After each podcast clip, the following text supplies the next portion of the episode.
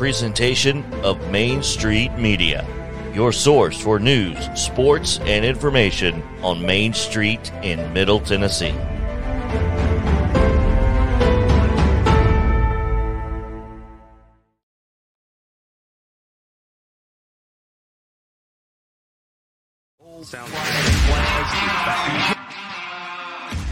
Thirty years of the best sports talk in Middle Tennessee, featuring Tennessee Radio Hall of Famer George Plaster, Tennessee Sports Hall of Fame coach Watson Brown, and Young Guns Billy Derrick and Michael Cindric. And now, here's your host, George Plaster.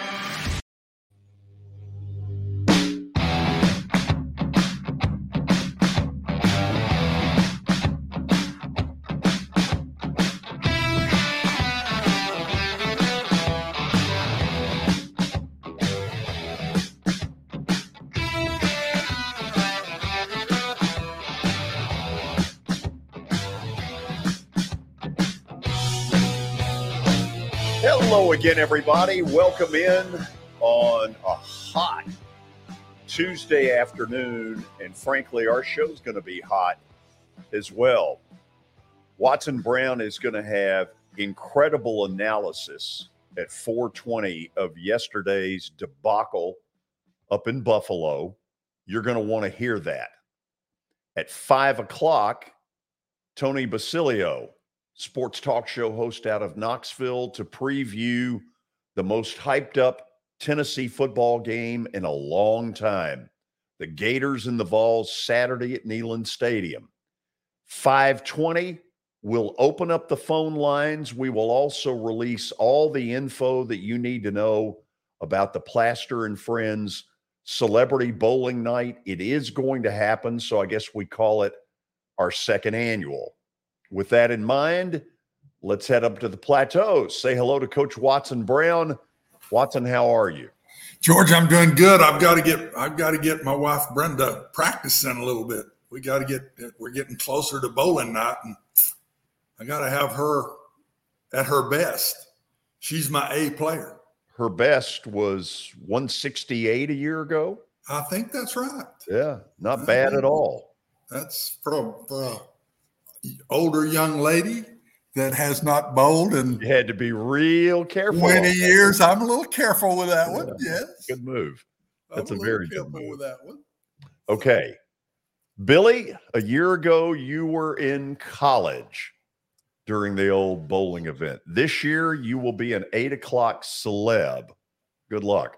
You had to throw me in the eight o'clock slot. Well, no, eight o'clock is, you know, th- there's one group that really wants to be early, there's another group that wants to be a little later. No, I'm excited. I, I don't care where I am, George. I wish I could have been there last year. But I got to ask you, Watson, any advice before I walk into this uh, this bowling tournament? I mean, what what do I need to know? Just make sure you brought your tough skin with you because Oh, you're you're liable to catch a little grief if you're not bowling very well. You're liable to catch a little grief even if you are bowling well. To be very honest. Either way, if you don't way. have a sense of humor, this is not your event. no. There, there was more laughter, more lies, some Uh. beer.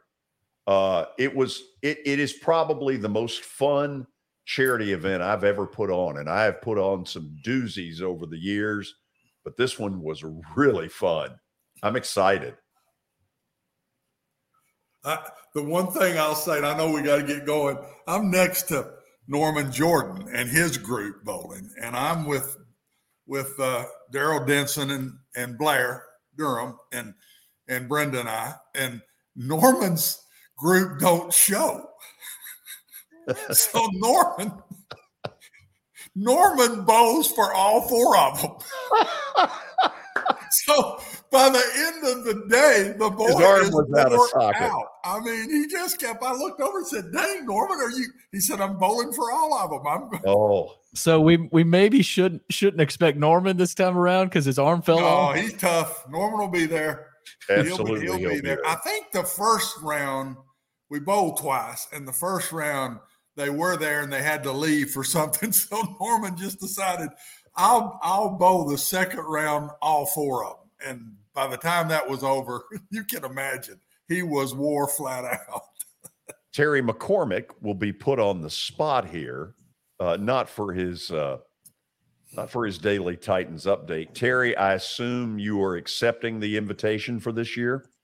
Oh, sure. It was a great time last year. Yeah. Had a lot of fun. You're six to eight p.m. Yes. Yes. Okay, you'll be and on the some of the fun. Board. As uh, you know, as Watson kind of noted, some of the fun came at your expense, George. You know what? All of you can go shove it. Who were the guilty parties? Oh, pretty much anybody that had on a yellow shirt that night. I love it. That's great. So, okay, last night's a disaster. We know that. Injury wise, how did they come out of it?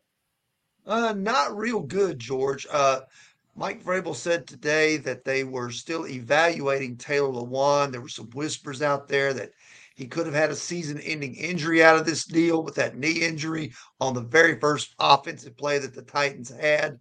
Uh, Trenton Cannon was lost on the opening kickoff with a knee injury. They also uh, lost Bud Dupree to a hip injury, but Vrabel did say today that he doesn't feel like that is a major injury, so they may have avoided a big problem there. And then Ugo Amadi, the uh, Overton product, who uh, has been filling in at nickelback uh, for the Titans uh, in the first couple of games. He went out with an ankle injury, and you saw what happened in, in the secondary, especially in the second half uh, when they were forced to play a lot of young guys who may not have been quite up to the task of facing Josh Allen and Stefon Diggs. So, Terry, let me make sure I've got at least a piece of this correct. We don't know yet about Taylor Lewan. Kind of, kind of where, where did that end today? People said that uh, they would still, you know, be they're still evaluating the situation and that they would, you know, make some sort of decision. Now they did not place him on injured reserve today. That doesn't mean that they won't put him on injured reserve tomorrow. I think they're still uh, looking through this and evaluating it, seeing you know what steps are necessary so you know not a lot was revealed in the aftermath of the game you have your national guys that always do their speculating and and whatnot. But uh, you know, the Taylor Lewan situation. You know, the thing is, if he's lost for the season, that truly could be the end of him as a Titan, unless he you know decides to take a pay cut or something to come back next year because he has a high cap number. He's starting to get up there in age, and the injuries have been starting to catch up with him the last two or three years. Terry, in the past, when this team has had its back against the wall, as they kind of did last night, um, they've always rallied to the cause. Other than the touchdown early that tied the game at 7 7, there was nothing there. How surprised are you by that? I'm a little bit surprised. And that's something that I wrote a little bit about today is just the fact that last year, you know, this team went through 91 players and they were very resilient. And they found guys like Zach Cunningham and Buster Skrine and Dontrell Hilliard and D'Onta Foreman off the scrap heap, basically. And those guys came in, contributed, played really well. Uh, last night, you know, when it came time to fill in guys for injuries, they just collapsed. The offensive line was terrible, uh, almost from the outset, except for the first couple of drives. And then uh, the defensive line couldn't get any pass rush. The secondary got exposed. Those young guys back there wound up giving up a lot of plays. Guys like Tre Avery and Caleb Farley, Roger McCreary, they, they just looked completely overmatched last night, George, in almost every facet of the game. Yeah, which is the real surprise of it because a year ago here was an old fashioned shootout. Terry, thanks as always for the visit. We'll do it again tomorrow. Get your bowling shoes ready. We'll do that, George. Thanks. Terry McCormick with our daily Titans update here on the show. Billy, where we go. Hmm. You good, George? Excuse me. Got something caught in the throat. Where do we go to start all this? Well, we go to the Justin Tucker team with Platinum Realty Partners. They are proven to be trusted with your most personal asset. The Justin Tucker team, Middle Tennessee's most trusted team in realty. Call them at 615 906 8458. And also, Sumner Funeral and Cremation. They are sharing their family with yours in your time of need. And now with two convenient locations in Gallatin and Hendersonville and online at sumnerfuneral.com. Sumner Funeral and Cremation, traditional, affordable, and dignified. And George, first order of business here in the update. Number one, Dane Jackson has been released from the hospital. The Bills received good news this morning regarding cornerback Jackson, who was transported to the hospital last night after suffering an ugly neck injury in last night's game. Good news no neck or spinal cord injuries, and he is resting at home. So that is Man, really that good is- to hear. That is the best news that has come out of this game, Watson. I was really worried when I saw it, and I'm sure you were as well. I, I knew it wasn't a concussion because he didn't get hit directly in the head. He got hit kind of underneath and took his head and neck backwards. So I was worried about neck injury, George, more than anything. And you weren't going to know that. He the good thing was he had the all movement because after he got hit, if you watch the tape, he took his right arm and slammed it down into the turf because I think he knew he was done for the night. Uh, but he had strength in that arm and everything. So I wasn't as concerned. The only thing I, that I was waiting on was the all the MRIs and everything on his neck to make sure there wasn't a broken bone or something in there. So glad that he's okay, and I'll bet you uh, he he plays this week. If not this week, it just two weeks for sure. Well, thank God. That's that's some terrific news. What's next?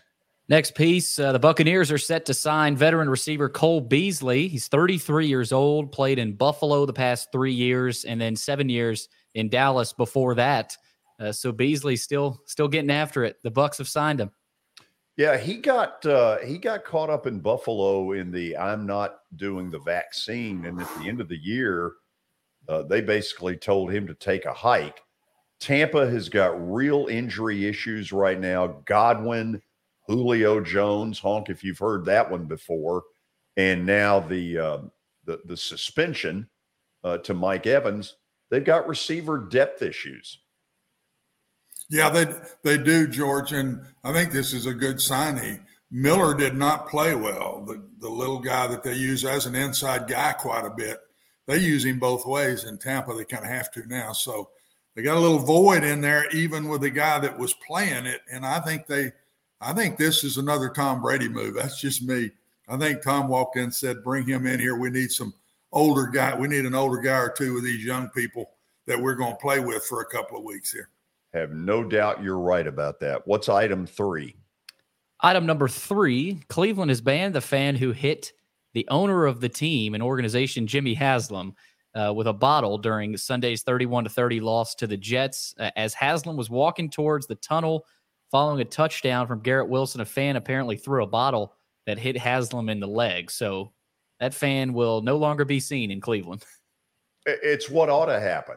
Uh, we, we're reading one of these stories basically every Monday after an NFL game. And I, I don't know what the answer is. Um, you know, stopping beer sales isn't going to happen. Um, you know, I don't know. But this is the right move. the, it, it, however you can secure it better, of course, that's the way. But the punishment's huge. I think, George, you've got to punish these guys. You got to catch them and punish them to where the guy sitting next to him says, I don't want to get caught in that. Mm-hmm. And so it, it slowly stops it just on throwing one out of the league. I, I think that's not strong enough. I would say he couldn't go to any NFL, any NFL game, not just one in Cleveland, but any NFL game when you a, a bottle can kill you. I mean, sure it can. That can kill you. If that hits him in the head instead of the leg, George, he could be laying there dead. That that's serious, serious stuff, and and that's it's got some way it's got to be controlled. Okay, uh, former Predator hangs it up. Yes, former Predator P- Predator PK Subban has retired from the NHL following 13 seasons. He also played in Montreal and New Jersey. Uh, he suited up George in 834 career games, 115 goals, 467 points. He revealed this as the end of this chapter on Instagram, and he was a free agent as well. Uh, I think some people forget, but really, really good career if it is all over. Well, first of all, he'll end up in a broadcasting career. You can take that to the bank and book it uh, because he's got a charisma about him. He's done some uh, some work during playoffs. He's pretty good at it. And uh, as a predator, he probably did more than he was appreciated for. I 100% agree with you. I enjoyed watching him play. It seemed like that he got this deal of it, it, he's messing up the locker room, George. And and I I mean, I don't know that we still have proof of that. Um, oh, I don't think even the closest hockey people are very close to the vest. They're as good at that as any sport. They are. And even the ones that are there on a daily basis, and I don't pretend to be, um, I don't think they know. Yeah. But that was that's what we kept hearing is is why he was gone. And he's also he'd be a guy to me, personality, a good looking guy. He may show up on TV. I, I just got a feeling he oh, yeah. he'll start the career in that direction, maybe through the in in NHL some way, maybe just as an actor or whatever, because I, I just got a feeling that's where he'll go. Okay, last story. Last story: Maury Wills has died at age 89. Uh, of course, one of the base stealers in baseball history. Uh, he died at his home in Sedona, Arizona. So uh, he was with family members. Uh, so that's good for him. But George, I didn't know who he was. I know uh, you were making oh. jokes about that. yeah. Oh, I don't even. I don't want my favorite shortstop of all time. I grew really? up a Dodgers fan because we saw George knows this. We we watched the Dodgers, the Yankees, the Cubs, and the Cardinals. That's all you saw on TV. And mostly the Cubs, the Dodgers, and the Yankees as I was growing up because there wasn't but one game a week. It, it was called the game of the week. And and uh, so I was a Dodgers fan and I was a shortstop all the way through my time. And and I just loved him. I mean, he's watching him steal a base is still a piece of art in, yeah. my, in my opinion. I say one of the best of all time. I put him in the top 10 for sure. I don't know if his stats show that. That's just the way I felt.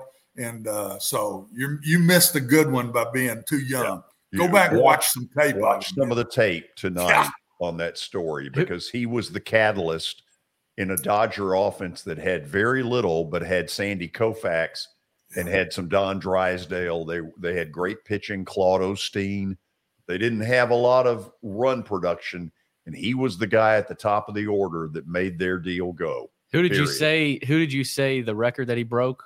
The stolen base, or did somebody Vince break? Coleman broke his record. He stole 104 one year, and then Coleman got to 118 in the Whitey Herzog era in St. Louis. Gotcha. Anyway, I know we got to go to the break. If you don't ever listen to Watson Brown's Titans analysis, you need to listen today because he's not going to sugarcoat it. He is going to tell you exactly what is going wrong. So stick around. This is Main Street Media Television.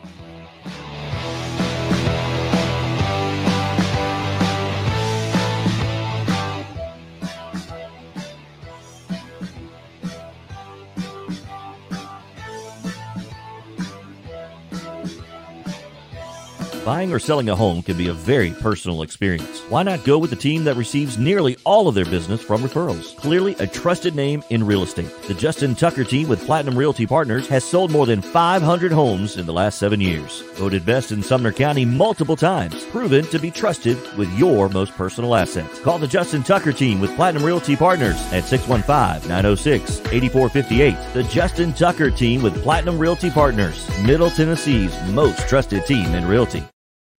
I highly recommend Sumner Funeral and Cremation because of their caring nature and attentiveness to detail. Pre-planning your funeral now will bring you peace of mind and less stress to your loved ones. When the chaos of losing you happens, your family can honor and celebrate your life, knowing things are happening just as you wanted them to. Pre-planning determines the details of your funeral, cemetery services, and can be less expensive. We are honored to serve you and are always here for you in your time of need. Sumner Funeral and Cremation. Traditional, affordable, dignified. SumnerFuneral.com.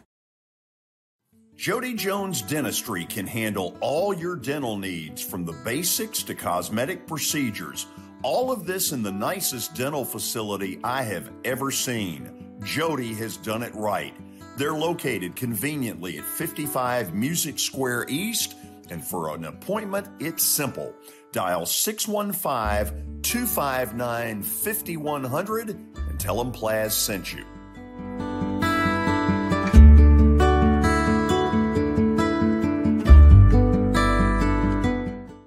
When you're thinking about golf, consider Riverside Golf Links. Under new ownership, the course has improved dramatically. It's now 27 holes, complemented by a nine hole executive course. Book a tee time now at 615 847 5074 and get ready to enjoy the beauty of golf in the Old Hickory area at Riverside Golf Links.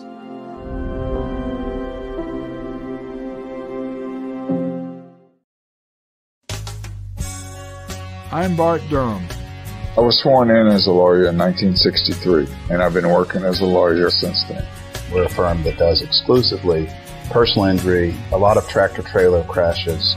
Insurance companies will open up their checkbooks when you force them to. We have systems that work.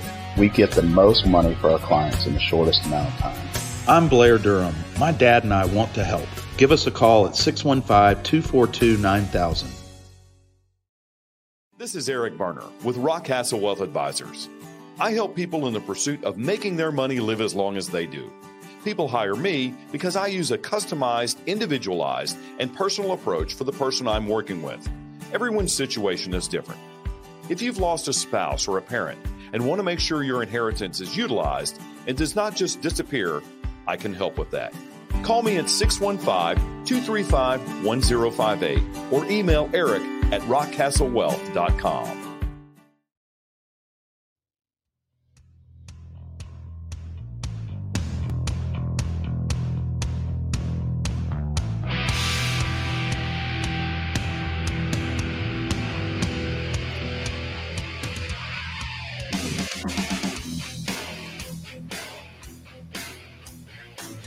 Well, we're back, and let's just call a spade a spade. Last night was a disaster in Buffalo.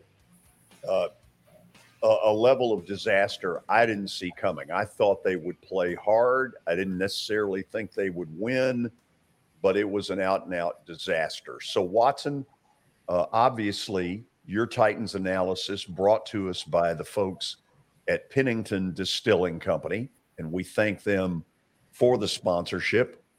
Let's talk about the four things that stood out to you and where you take them. Number one is this no offensive identity, and with it comes some Derrick Henry. Go.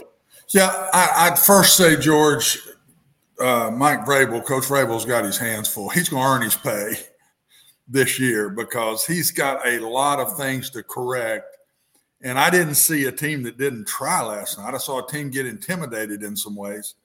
Um, and so he's got to keep the confidence of the team. I don't know how he handled his press conference, but I would bet you he wants to keep his team up and confident and say we can correct these things. But behind closed doors, I'm telling you, he's got a lot to handle and a lot to correct. And I think it starts right here. They don't have an offensive identity. They haven't had one really. Uh, since Arthur Smith left. And, and I give a little bit to when Derrick got hurt. But George, our money is being spent on Derrick Henry and, and our quarterback, Ryan Tannehill. And we don't use either one of them the way that we should use them, which is use their talents the best we can. I think last night I saw more running plays different kind of running plays in one game than I saw in a whole season with Arthur Smith.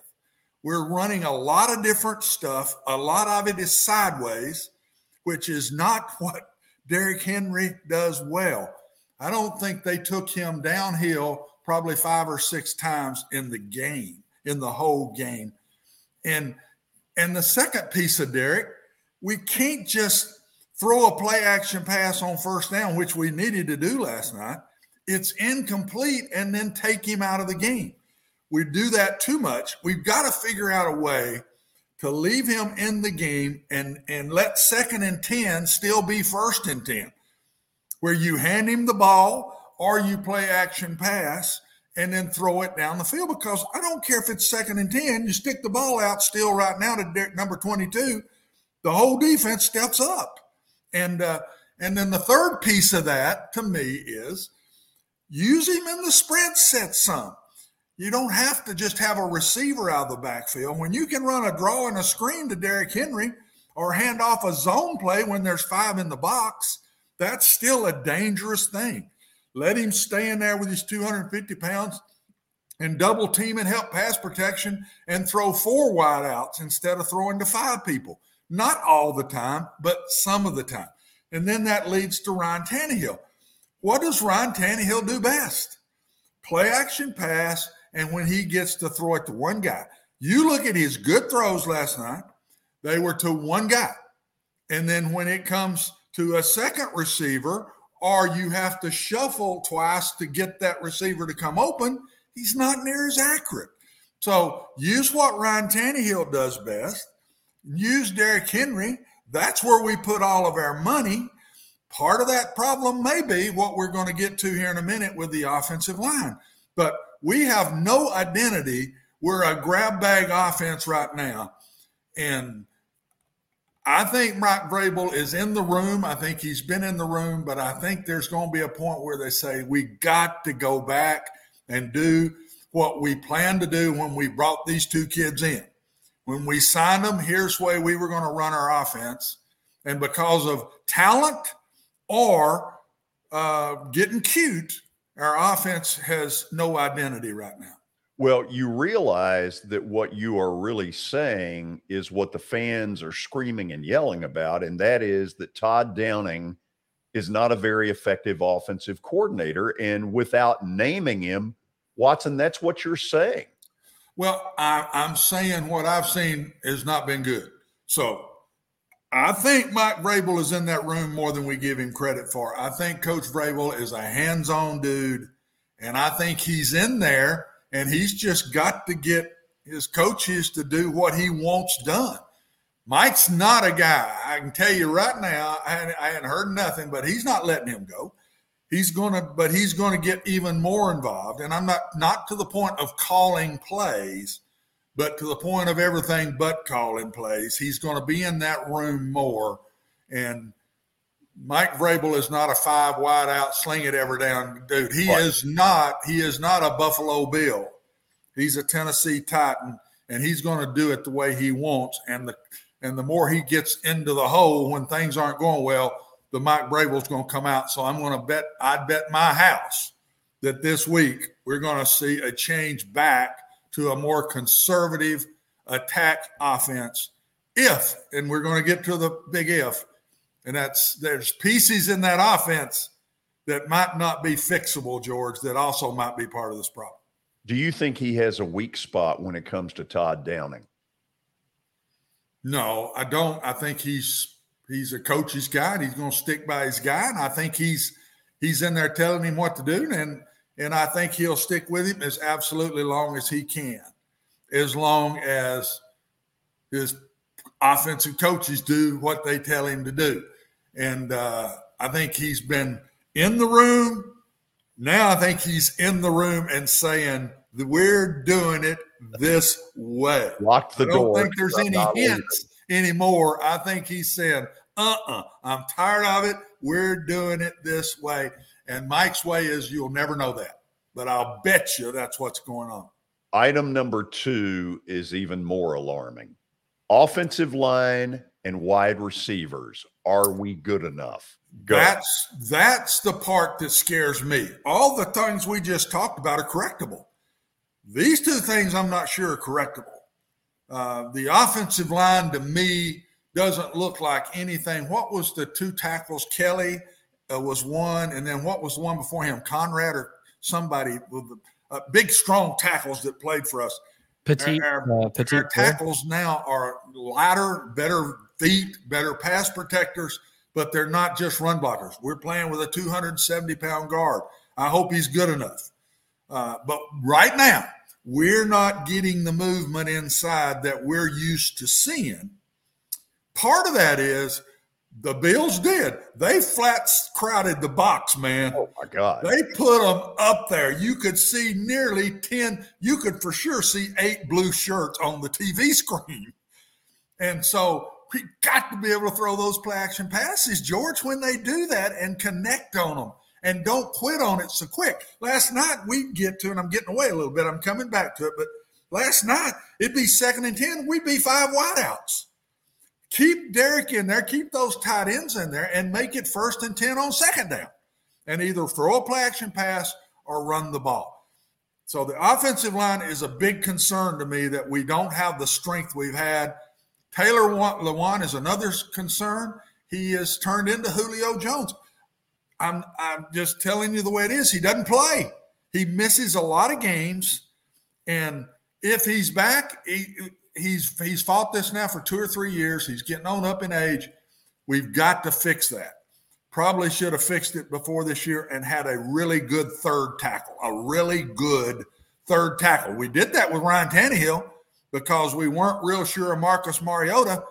I think we needed to do it Taylor Lewan because it's just kind of Julio Jones to me all over again, George. So to me, Taylor is is an issue because he just I don't think it's not his fault. He just he can't stay healthy.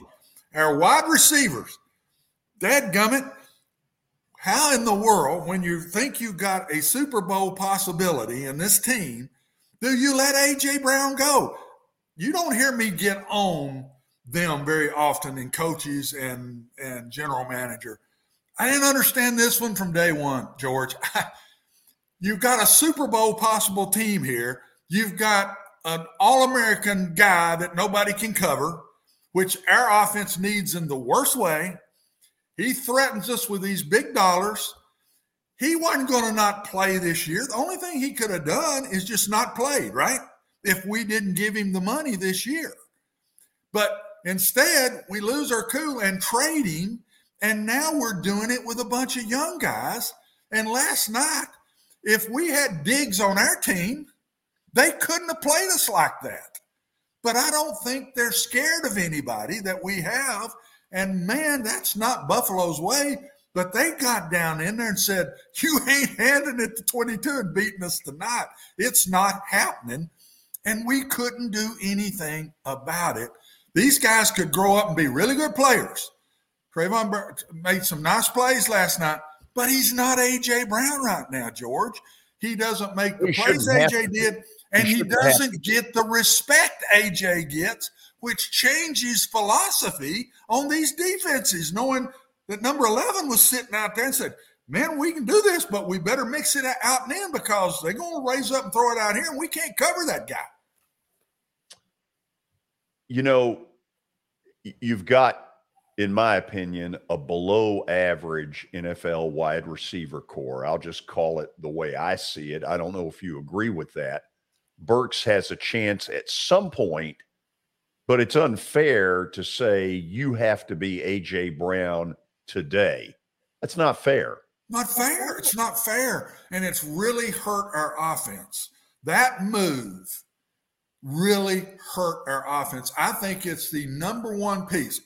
That and not bringing in a, a, a little better offensive line. You only got so much money. I get it. I understand. I can't make those decisions because I don't even know how it works that well. So I got to be careful on how far I go. But there's just no way in the world with this good a football team that we let AJ Brown go. I, I'm telling you, I've been quiet on it for a while. I've hinted around about it, but I saw it last night. And now we're going to get crowded, and some of these kids are going to have to come through, man. And I, I just not sure. Maybe by mid-season, George, uh, this can happen. And the good thing is we're in a division we can start slow, pick it up, and still win the division. But right now, we don't. We're not anywhere close to AJ Brown. Not anywhere close. Let's go to number three. Terry brought it up. They're very young back there, and they got torched. Yeah, and the pass rush wasn't near what we've seen, and we're going to get that in number four. And and uh, so we got exposed. A, a, a good team exposed us. They can throw it. They can throw it well. One of their best receivers, their second best receiver, didn't play, but Stefon Diggs just, I mean, he intimidated us. Our kids looked intimidated. We still got a lot of kids back there. They're not men yet. I think they're talented. I think they'll grow into good players, but that is a young secondary. When we call Amani Hooker uh, an older player, I mean, we Byard is the only thing back there we have that's got any experience, hardly at all, and they got intimidated some in the game. I can, I totally understand that. Uh, they will grow through that. They will play better as the year goes on. That's why if I'm Mike Vrabel, I, I'm not getting on people. Maybe behind closed doors, I'm getting on some coaches, but I'm not getting on players. There's there's a lot of young players at receiver and a lot of young players in the second that you better keep their confidence level up. Another one is Phillips. I mean, he tried to play, and you could tell he was stiff. He was hurt, and uh, and he he fumbles another punt. He's a kid. He's a young kid. He's going to be a really good player. Mike's got to stick with those guys and find a way to win enough games till they grow up by midseason and they're pretty good players. But the youth in our secondary right now is a problem that, in my opinion, can't be fixed. Item number four is obvious. Is it AJ Brown on the defensive end, essentially? Yes, it's just as bad. When Harold Landry got hurt, that's a killer. I said it. I said it won't show on first and second down, and it hasn't. It'll show in those passing situations. And George, we don't look near as quick without Landry out there. I mean, and then they got to kind of lean toward him, and then Simmons gets some one on ones, and Dupree would get some one on ones. He is such a big piece that I saw it last night, and I think I think what happened at the half, the Bills tried to run it and throw it, throw it more than run it in the first half. They went in at the half says, "Heck with this." we're not running well. We're throwing it every down, and they just about did till the game yeah. got out of reach.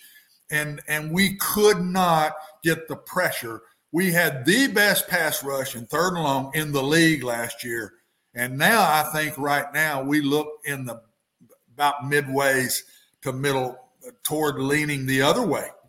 And uh, yes, that was I can promise you there were some people in that building that just threw up when he tore his knee up in practice, George. The Raiders are next. Both teams are 0 2. The Raiders have just gagged their game against Arizona. So it's a matchup of desperation Sunday at noon at Nissan Stadium. Watson, thank you for great commentary. I knew it. I'm glad be. to do it. I, I, George, I think they can fix some of this, but there's some things they're going to have to deal with. Okay, we'll go to the break and then we'll hear Mike Vrabel's version. Tony Basilio at five o'clock on the button. Do not go away. This is Main Street Media Television.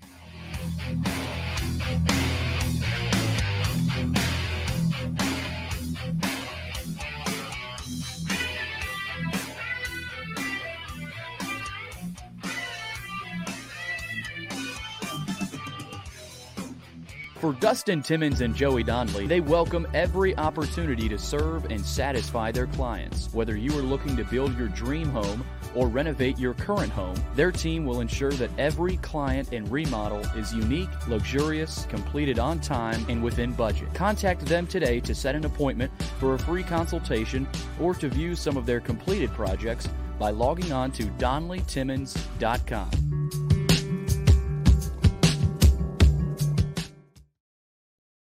At WellSkin Dermatology and Aesthetics, we pride ourselves in providing access, innovation, and a patient experience second to none. Access to care and treatment when you need it. Innovation with medical led cosmetics and various on site technologies for full service treatments with a customer experience that is calming, casual, and effective. Independently owned, providing medical, surgical, pediatric, and cosmetic dermatology and more. Visit wellskinmd.com to schedule your appointment today. WellSkin Dermatology and Aesthetics. Access to healthier your skin.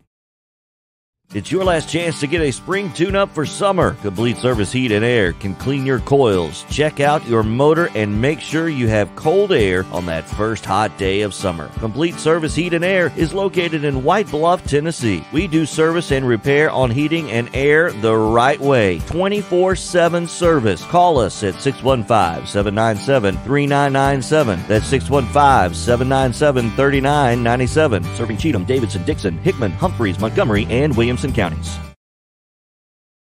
Have you heard about the high levels of radon in Middle Tennessee? Radon gas is the second leading cause of lung cancer, second only to smoking, and has no color, no taste, and no smell. The only way to know if you have radon is to test for it. Duret Radon Mitigation offers testing for small and large scale residential and commercial properties plus mitigation services. Visit DuretRadonMitigation.com to request testing or get a free estimate for mitigation. That's DuretRadonMitigation.com.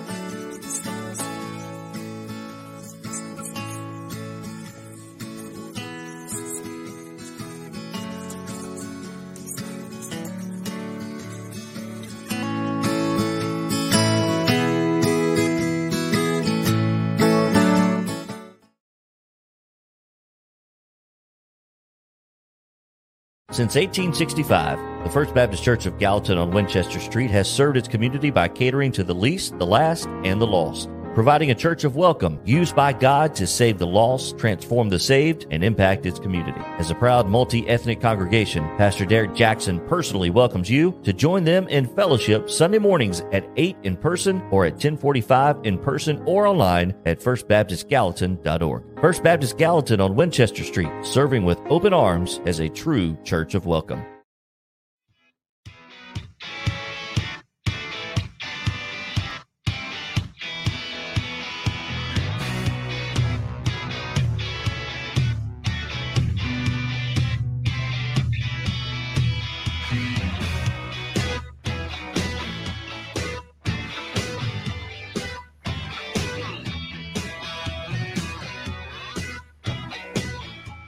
Okay, we're back. Knoxville Sports Talk Show host Tony Basilio will join us at five o'clock on the button.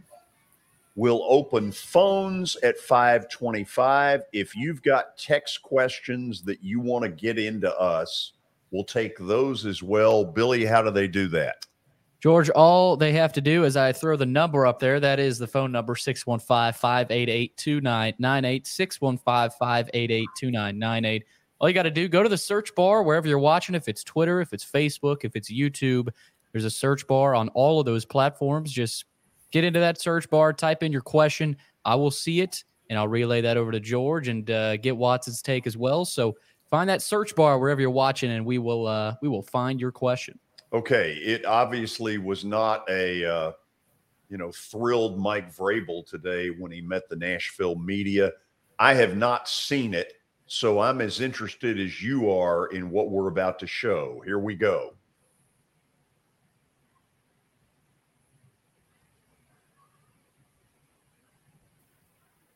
Okay, birthday girl, what do you got? Well, happy birthday, first. Teresa. And also Dwight and Gentry, if you were here, we all share the same day. Very exciting. Uh, yeah, I'm not sure if Gentry's flight didn't make it. Notice he's not acknowledging. Exactly. well, happy birthday to them too. Uh, Mike, you mentioned figuring out where to hang the hat offensively. Yeah. It, is it still Derrick? And, how, and, and if so, how do you how do you run the ball better with the group of people you have?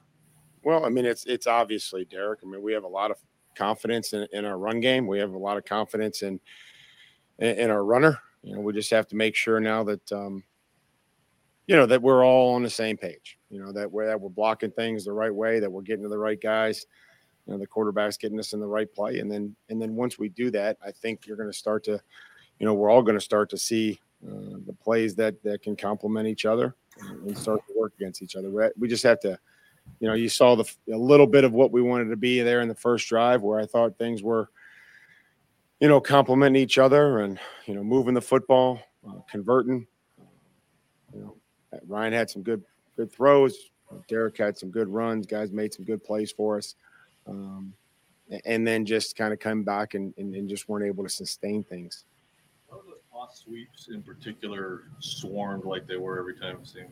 They're fast. Yeah, they're fast. And we thought we could get the edge. We thought we could, um, you know, those plays have, have, have, helped us. You know, those those plays have helped us and uh, in the past, and you know, for for a number of different reasons. You know, those things. Um, you know, when you try to to circle them up and, and try to pin them inside and, and get guys around on the edge.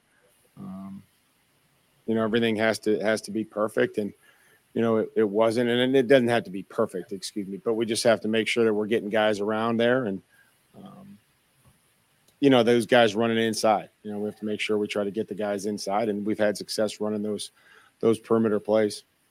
Change when Lewan's out with the the speed element on the edge.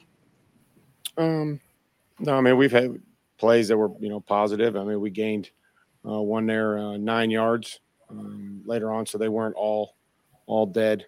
Um, you know they weren't all for for negative gains. I think we gained one for nine yards uh, later in the game. Does, does the same thought process that keeps you from getting too comfortable when you win keep you from overreacting when you lose? Mm, I think probably that's fair. I think we just have to um, get back. And, and, and again, these guys were ready to go. I've asked them to, you know, put this behind us as quickly as possible. Uh, it's difficult. It, it's, it's never um, a great experience losing, losing on the road, losing in a big game, um, losing in the manner in which we lost it. We, we have to move on. I think the, the guys that have been in here today so far have, have tried to do that um, and, and get back to work and get back to work together uh, do it uh, do it together with with all of us, the coaching staff, the players, um, you know, working together. Caleb Farley, are, are we still seeing some evidence maybe of his lack of playing time for the last couple years, or did you expect? I think there's a lot of new experiences. I think there's a lot of um, you know things that that are coming to him, and you know there there's some some good plays and some plays that he'd like to have back, and um, you know, I think it's just a continual process of, of playing and, and, and understanding what, what happens in this league. Time to wait along, on that, Mike? Do you think than, than he is at this point, or, or is this kind of where you expected him at this point? Well, I don't have you know great expectations for for anybody. The expectations are the same that they come in and they work, um, they prepare, they give us everything that they have, um, and they they try to execute you know their their job and their role. And so, you know, I think that. Um, seeing seeing Caleb, there were some good plays and some plays that, you know, I think have to be better. But that want, goes with a lot of guys. Sorry. That's you okay. You said you didn't want to be about coaching talent.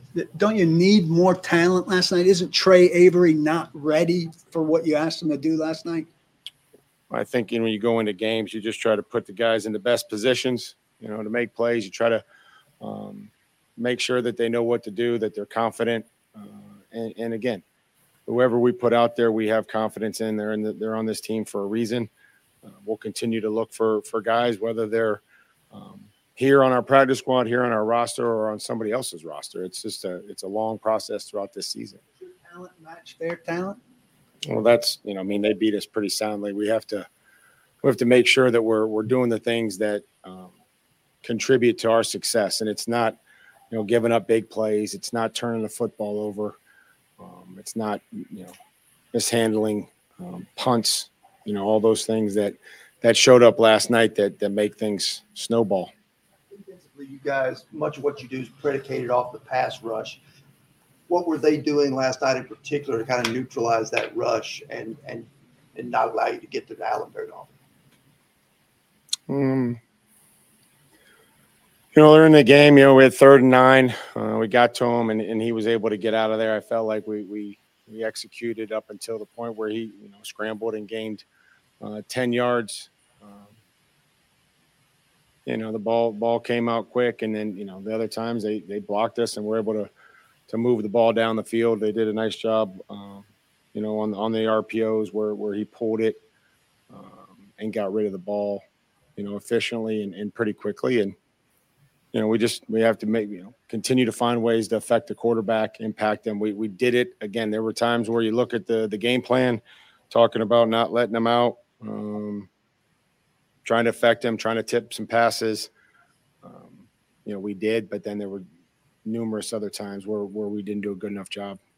you play with the offensive identity you've been known for and want to play to with the offense with the roster you currently have? Um, yeah, I mean, I think that that's that's what we you know we are going to do. You know, we are we are we we have to to to understand who we are and what we believe in, uh, what we've had success in in the past. Um, th- this isn't all of a sudden the time for for wholesale changes. You know, I mean, this is about you know getting back to the basics and, and what we believe in, what we've had success in, and uh, making sure that that everybody sees it the same way that uh, that I do. You know, I think we're gonna we're gonna make sure that we we're, we're doing less better. You know, instead of trying to do a whole bunch of other stuff, we're, we're gonna get back to to doing things with with fundamentals and and, and technique and, and trying to make sure that everybody understands the details. two games that you have under your belt, you know, the, the process with, with Tim Kelly and, and Todd Downing, how, how has that been, you know, the week leading up to the game, then also during the game? How has that process been? To run, no process that we've had has been good enough on, on offense, on defense, or special teams. So, you know, whether it's Chase and Auk, whether it's Timmy and, and Todd, whether it's uh, Shane and defensive staff, Jim, me, whoever, um, none of it's been good enough. You know, I mean, when you lose, um, we we all could do more. You know, everybody has to, to to to come in here a little bit um, better with our approach. Just kind of continue to uh, focus on all the little things and and just trying to bring somebody along with us. You know, we all get in this mode where it's like, oh man, I feel now is not the time for self-preservation. This is the time for, you know, rallying around each other, getting, um, you know, with the people that you believe in, the people that you trust. So with, with that being said, so many fans they say, "Hey, you know, as soon as something goes goes wrong, it's like, hey, fire Coach Coach Downing." How do you respond to that? Uh, That's just not, you know, I mean, I, if, if I felt like there was anybody that, um, you know, wasn't doing their job, uh, to, you know, we're just not going to do that. That's not something that's going to happen right now. I have confidence in our staff. I have confidence in the guys that we put out there. We have to, we have to continue to to, to coach um, and and execute um, better. But that's you know that's just not where we're you know that that's I appreciate everybody's you know opinion. I, I have to make sure that you know everybody here that players and coaches are, are all aligned, and I know that they are. Uh, and that's how you get things fixed and, and you win a game. Okay, that is Titans head coach Mike Vrabel. Uh, earlier today, in the wake of the disaster that took place last night in Buffalo, Watson, anything there that struck you? Exactly the way I thought he would handle it. Exactly. We even talked a little bit about it before it came on, and I, I didn't know what he would say or how, but I just know Mike's personality and the way he does things, and and I, I just didn't expect anything different. He's he wants to keep the confidence. He's got a young team in a lot of ways, and uh, and most of the ones that aren't playing well are young. Most of them are are young kids, and uh, I just think behind closed doors, he's he's going to spend a little more time on that offensive side and demand a little more. You did hear him say, "It's in the time for to be thinking this or that. We got to get back to basics." And what do you mean by that? What we've done in the past, we got to get back and be good at what we do. And I think that's leading. What's Ryan Tannehill do best, and what does Derrick Henry do best? And uh, whether it works or not with this offensive line, I'd be shocked if that's not what you see uh, Sunday. Is is a lot more RPO play action passes, even into second down. When we were good, George, we'd get to third and three, third and four, third and one, third and two, and we're just not doing that now. And I think part of it is Derrick will hand will hand Derrick a ball and he gets tackled for no gain. And then all of a sudden, here we go spreading it all over the field. We got to come right back and do it again and either hand it to him again, let him gain five, gain seven, throw a play action pass because they're still going to be up there when he's in that backfield. And just be a little more patient, in my opinion, and try to get the stay within the chains. And when we're good, the change is about third and three, third and four, or less when we're really good. Stat of the day is coming up. Then Tony Basilio from Knoxville at the top of the hour. This is Main Street Media Television.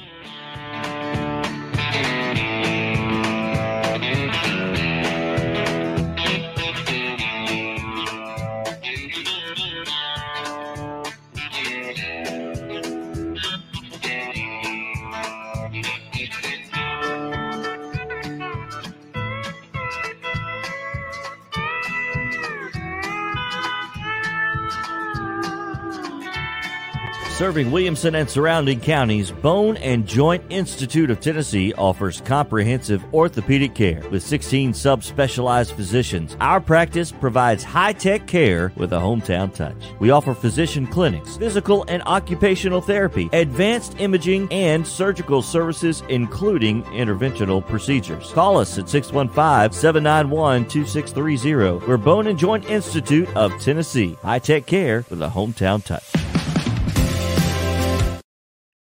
This is attorney Bart Durham, and this is me. I'm Aaliyah. Keeping in good physical condition is really important to me. But when I had a wreck with a tractor trailer truck that hurt my legs so bad I couldn't work for almost a year, I knew I needed a lawyer that understood tractor trailer cases. So I called Bart. Bart gets millions of dollars for his clients every year. At Bart Durham Injury Law, we've handled hundreds of tractor trailer cases. My dad and I want to help. Give us a call at 615 242 9000. Hey everyone, I'm John English. This is Keith Wallace, and we would like to welcome you to John English Antique Sports and Cards in Shelbyville, Tennessee.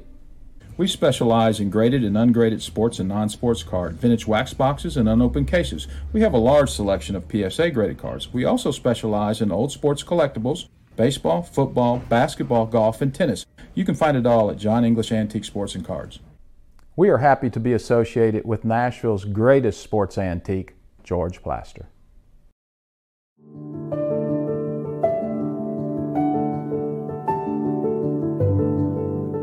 Welcome to the Omni Nashville Hotel.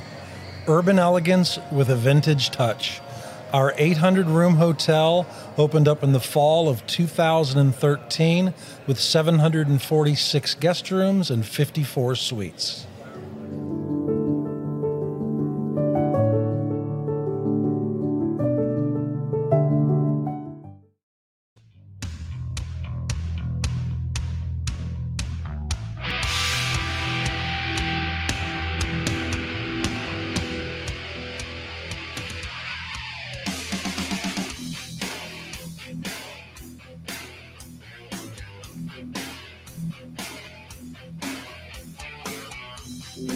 Welcome back into the George Plaster Show. It is now time for Stat of the Day, powered by John English Antique Sports and Cards and Eric Berner with Rockcastle Wealth Advisors. First, for John English, they specialize in antique and historical sports equipment, games, advertising, and other sport related items. You can visit them in Shelbyville, Tennessee, open Tuesdays through Fridays from noon to 5 o'clock and Saturdays from 10 a.m. to 5. Visit them online at johnenglishgradedcards.com.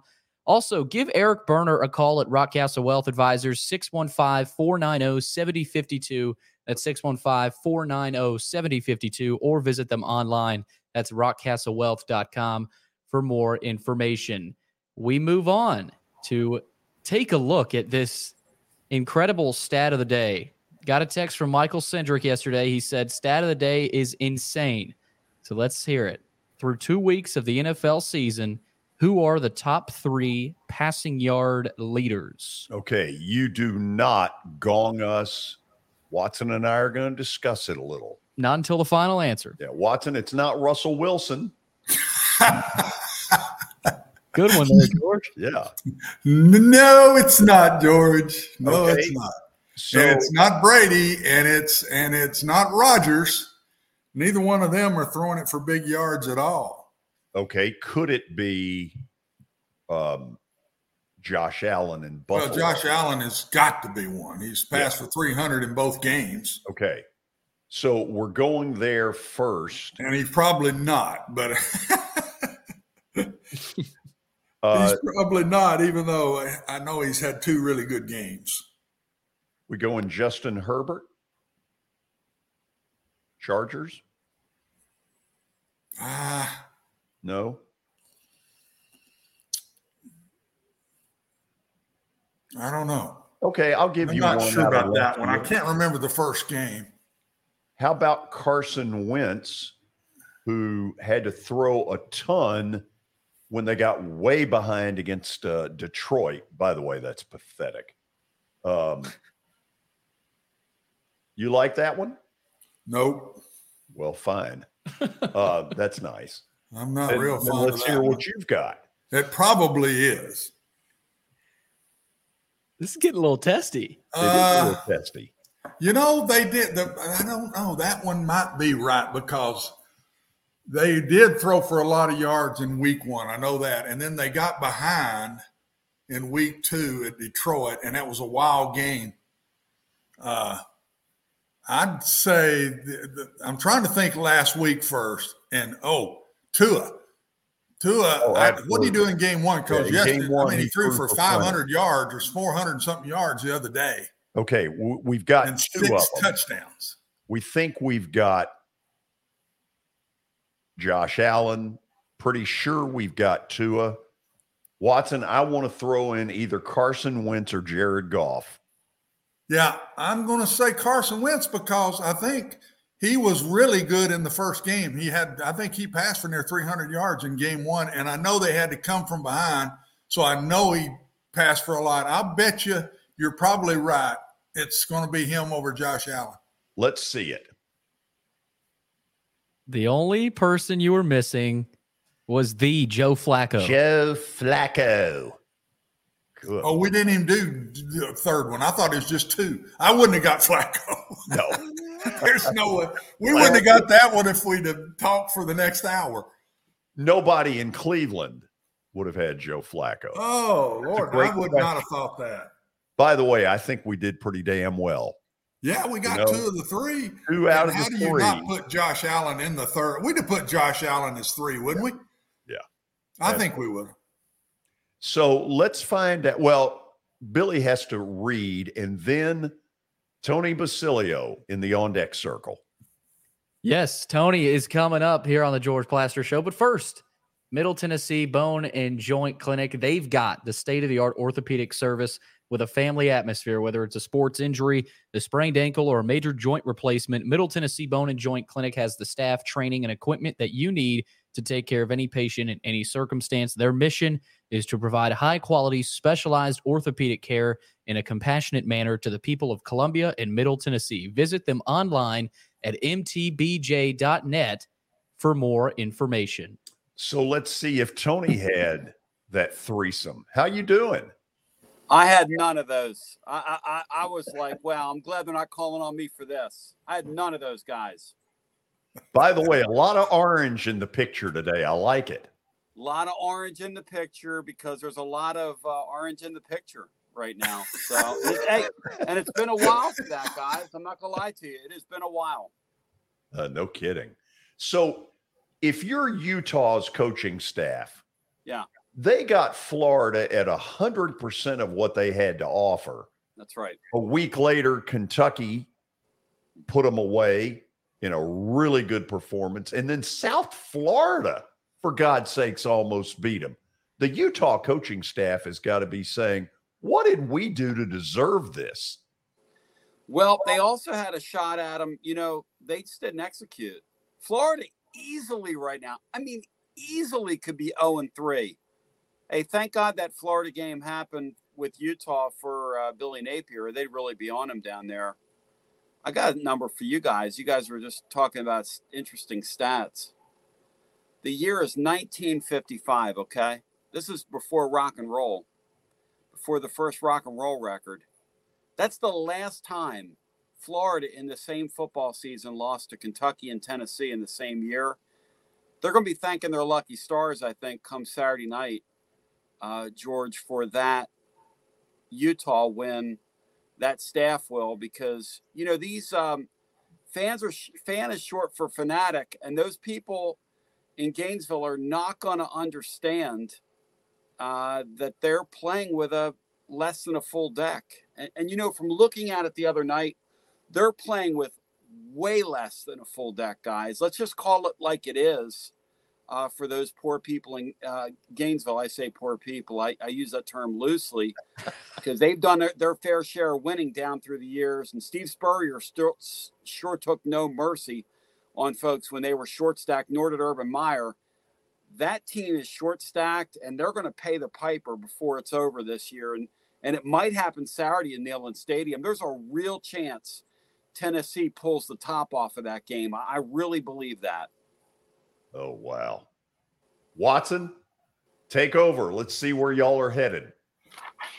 Tony, I would venture to say that in at least the last 25 years, this is by far the best opportunity yep. for Tennessee to dominate Florida in the last 25 years. Yep. Uh, and it might even be further back than that. I think that would be about right. And during Phillips' time with Spurrier and all of that, it'd go back and forth, but Florida, Florida won that more than it didn't. Right. This game, to me, is the best shot Tennessee's had in all of those 25 years. And you know these chances don't grow on trees. Um, I think you're right. You know, I've been around here doing it close to 30, which is nuts, right? I mean, you'd think that somebody like me would find something else to do. But but I'll, I'll tell you guys, us. this thing is really this week. Like my message has been I think Tennessee needs to own what they are, which is a touchdown and a half favorite that should blow this team out. They really should blow this team out. I visited with a couple different people who their living is to cover the Florida team. Both of them believe this Richardson guy is hurt. That's why they haven't run him. George, you talked about it. You know, he was running like a madman in the Utah game. Kentucky hit him early. They hit him early in that football game.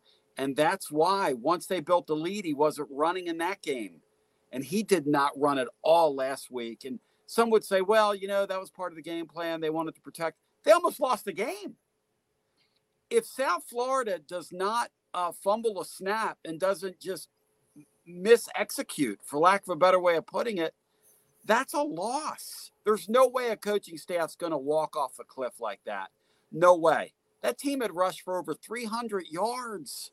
South Florida guys, South Florida rushed for over 300 yards.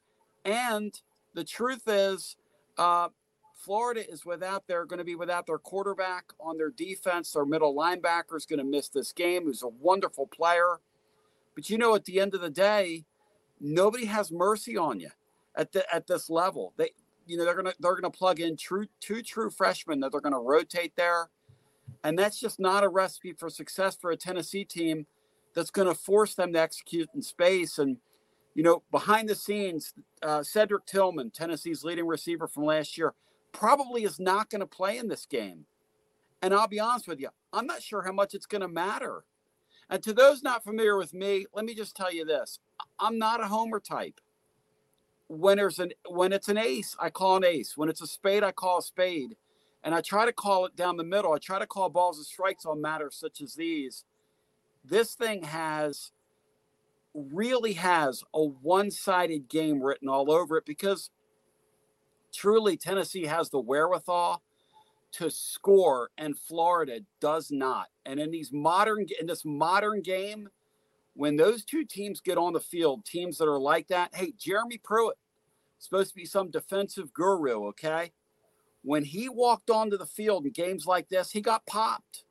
Because when you can't score, you can't score. And, and this Florida team, I mean, they just can't score. Tony, I, I agree 100%. Tennessee has to blow this game, in my opinion, not to win it. And the way you better not blow it is pace. The pace of this game is going yeah. to really matter. And if you're going well, pace the fool out of them. But if you hit those spurts, think about your defense a little because this team cannot outscore Tennessee unless there are mistakes made. And right. one of those mistakes might be a really tired Tennessee defense. So they absolutely don't need that to happen. And just take care of the ball. If you take care of the ball, Florida can't outscore you. And if I'm the Tennessee defense, Tony, I load that box. There's no way in my mind that I'm sitting there saying, this kid ain't going to carry the ball. He's carrying it Saturday. He got hurt against Kentucky a little mm-hmm. bit. They weren't going to give him the ball. They thought they could win without it. They did. They got mm-hmm. what they wanted out of it, Tony. He's carrying it Saturday mm-hmm. now. I'm telling you, they better load that box and not let him do it and knock the fool out of him. And then when it comes past time, back off and defend and give him coverages and don't play a lot of man now because if he gets loose in the pocket in man coverage, he's going to run long distances. So if Tennessee does everything, in my opinion, the way they should, they win by about 20. But if they mess around and they don't do some of the things we're talking about here now, Florida will be in the game. Do not ever count Florida out. I'm telling you, just like I'd say the same about Tennessee if they were in this spot. These two teams hate one another and they're going to flat leave it on the line Saturday. Florida ain't coming up here waving a white flag. Ain't Well, gonna happen. hey, listen, I got a couple of great emails from people today that I'm going to feature tomorrow in my blog over at tclub.team. And as I told you guys, I update the blog every day, and I'm always looking for content, which is sort of amusing to me and amusing to others. And one guy said, "You're day drinking again," and I was, you know, and and and that was the that was the message head. You know, I'm I'm clicking on that one. Somebody asked me if I'm day drinking, since I don't drink at all, um, and and most people would be glad that I don't. I'll tell you this. Uh, he says, Your team has lost 16 of 17 to them. And you're Don't talking matter. about blowing them out. But you know, Watson, you and I both know, and George knows. I mean, we all know this. These games, we can talk about coaches all we want. These games come down to playmakers on both sides of the line of scrimmage. Who has them? Who doesn't have them? Who has the edge at quarterback? Who has the edge uh, in the perimeter in the modern game? Who has the edge at the perimeter? Who has the playmakers out there? The answer Tennessee. You know, Florida's got a nice offensive line, and that matters. That matters because you can control a ball, but only if you can move the sticks. Because I'm with you, um, Watson. I think if you do the things you're saying you do, which is to say, don't let the kid run around. Yes. Don't give him any confidence. Keep the box flooded. For God's sakes, don't play man. And I'll tell you this Tennessee's linebackers are bad in space, and their safeties take bad angles. So there's a there's a bunch of reasons not to do the things that you don't that you're saying don't do. Obviously, those people are well paid. They obviously watch video. They're obviously going to come to the conclusions that that we've come to. And if they come out in those in and try to be cute Saturday, shame on them. If they come out and that happens, shame on them. They're going to get run over, and shame on them because they're going to make this thing harder than it has to be. No, and and all all Tennessee has to do, in my opinion, is play good. Yeah. They have to play a good game because if both sides play well, Florida cannot outscore Tennessee. Right. The bottom line is if both played really well, I mean, top of their game, Yeah. Tennessee is going to outscore Florida. I don't care if it's 35 31, 28 24, whatever it is. Florida does not have the capability. If Tennessee plays good, Tony, they got to play good now. Yeah. If they play good, Florida can't outscore them because they cannot pass the ball well enough. Okay, they can let me- run let it me- well enough, but they can. This kid is not the same passer Hooker is, Hmm. and if you don't give him stuff with his legs, I don't think he can beat you with his arm. Let me ask both of you this though. They were good enough when they reached the top of their A game to beat a pretty good Utah. I'm What telling if, you. what if they replicate that Saturday? Then what? But you know what, George? Utah did not punt the ball in the second half and turn the ball over three times, which is what Watson's talking about. Right. That's the path. Florida has to create. And even at that, even at that, it was a last second game. I mean, if you go back and think about that game for a second, Florida squeezed every every piece out of that orange. Use the analogy for them since what Tennessee obviously is a color orange, but F- Florida squeezed every every bit they could out of that game. and still let that opponent go the length of the field just basically every time they touched the ball. They just didn't execute. Uh, Utah didn't. If, they, if Utah executes like Watson's talking about, they're walking out of there with a two touchdown win. And if you're Florida, that's what you got to count on Saturday. You got to count on the fact that so far this year, and they did it Saturday night, we've been resourceful when teams get inside our 15 yard line. That's one thing they can hang their hat on. And and I don't know whether that's charmed or not, but that's that's the reason they're two and one right now. South Florida again, and South Florida is a bad football team. They're not even a decent football team. They're a bad football team. Rush for over 300 yards on them. I mean, at the end of the day, like Watson said, hey, on the air today, I, I said this because I'm way out over my skis in this game. And I'm and generally, look, I said back in July, I will not do that. I will not talk about this game till the chickens come home to roost.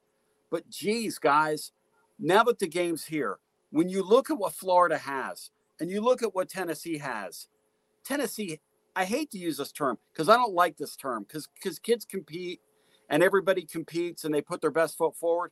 But you'd almost have to choke to lose this game. I mean, I hate to say that, but that's what Watson just said. You'd almost have to not execute in the moment if you're Tennessee to lose this game. And I hate yeah. that. I hate the choke term. I don't like that term. Well, I, it's to me, you don't get penalties. You don't turn the ball yes. over. You you play a good game, and you don't let Richardson beats you with his legs, and you don't wear your defense out to where they're tired. If you do those things, they they're not going to lose because Florida is not going to score. I don't see how in the world Tennessee yeah. is not high 20s and up and up. And, and Florida can't yeah. do that well, unless you know, yeah. Tennessee gives them short fields, right? Turns the ball over, right. or wears that defense out where they go three and out. And it's right. been a hot week here. Going to be a hot week. And if it's three and out a bunch and the defense gets tired now, Tony, that balances everything up. That levels the playing field. So they yeah. better be smart with their pace or they'll get in trouble now. Well, you and I both know good things better happen early. Yes. Because when you've lost 16 to 17 to somebody, Tennessee goes out there and puts 14 quick points on them, it's ball game. If that game is tied at halftime or something around that, you know, around that mark, oh boy, your home crowd, hey George, it's like uh, it's like those Atlanta Braves before last season. when when that home crowd in the postseason down there at, in Atlanta, would start holding their breath, that would rub off on those guys playing uh, for the Braves. The Braves overcame that last year, but there was certainly that spirit in the air of here we go, we go again. again. And I'm going to oh, tell you yeah. something. That's a powerful thing. Your home crowd can work against you when the spirit of here we go again is in the air. I really believe that, especially in college ball. But hey, in the major leagues, all those years for the Braves down through the years, that spirit of here we go again is really powerful. And you look at that, that's what that stadium's going to look like on Saturday. Now, of course, they're going to wear those stupid, goofy looking gray uniforms uh, inside that stadium, what I call Butch Jones gray uniforms, which are just awful, hideous, ugly, disgusting. Uh, they're reprehensible, but that's what they're going to do because that's what they want to do. And, you know, more power to you. I don't know if you guys know that I'm I'm a little subtle here in my opinions when it comes to uh, certain things. Yes, Those uniforms that. are hideous. It's no, ridiculous. who makes that rate, decision? no, rate, I had no idea. I don't want to. Cra- I don't want my crowd turning on me, Watson. I want to score 14 quick points. Hey, if I score 14 quick points and I'm Tennessee, Florida can warm those buses up because I'm going to blow them off the field. no doubt, no doubt. This is your best shot in the 25 years, Tony. Enjoy the moment. Because I think Tennessee is going to play well. I oh, said, and I'll stick to it, George. I said if they beat Pitt, they're going to beat Florida good. I'm going to stick to my what I said yep. on this this show back four weeks ago. Yep.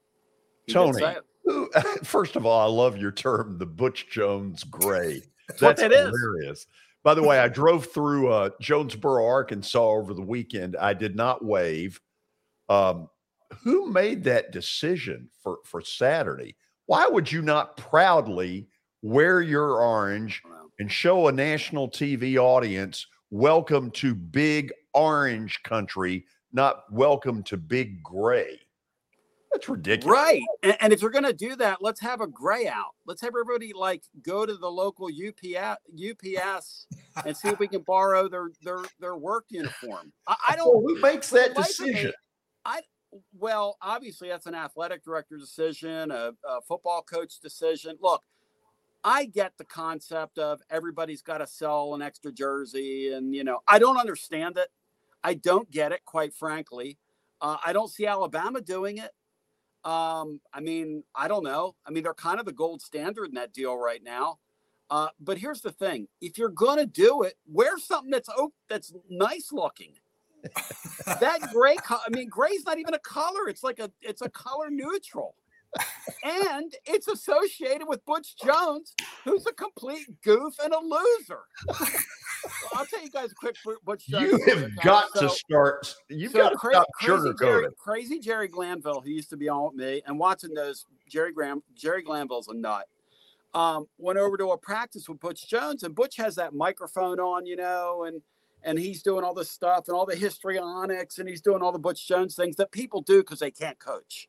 People that can't act the way Butch Jones does. Anyway, so he gets done and he walks over to Jerry Glanville, and he's so proud, and he says, Coach Glanville, what'd you think of our practice? You know, and poor, you know, Butch Jones strutting around with the platform shoes, platforms in his shoes, and the girdle he's wearing, or whatever it is, to make his chest stick out.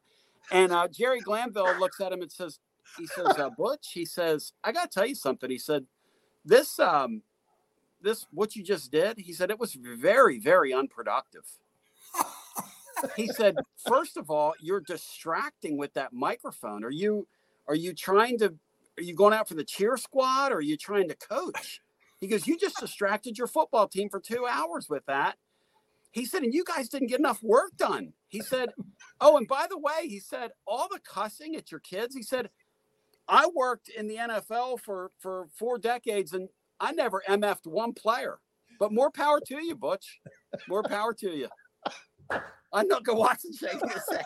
Believe me, that's Hey, Jerry Glanville right there. And, and Jerry oh. never got Jerry never got asked back to go to another practice. They never asked him to come back. So Not an honorary captain this week. no, no. So, so okay. I- If Tennessee wins this in double digits, how long is your post game? And tell people what Yeah. you do after the game. I want you to be able to plug that. So we're over at tclub.team. I already look tired. Uh, these night games take it out of me. And, uh, you know, here's the thing. The way I see it, that game's going to go off at 3.30 Eastern time, which means it's going to be done, I don't know, 7.30, 7.30 maybe, four hours. Would that be about right? Okay. We go on the airwaves on my website at tclub.team, tclub.team, immediately following, or we're over on Twitter as well. We will be on conservatively now with a win, seven hours, four o'clock in the morning, 4 a.m. Last time Tennessee beat Florida, I had people bringing me food to the studio so we'd stay on. And I know you guys think that's ridiculous and silly, and that's the truth.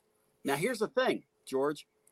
Tennessee loses this game, which I think's a layup, and Watson Brown thinks it's a layup. Now, I don't know if he's going to say that out loud. I think this thing's a layup. If they lose, if they figure out a way to lose this game, I might be on till Monday at 11 a.m. when we go live. If if they lose, George, keep the knives away from Tony.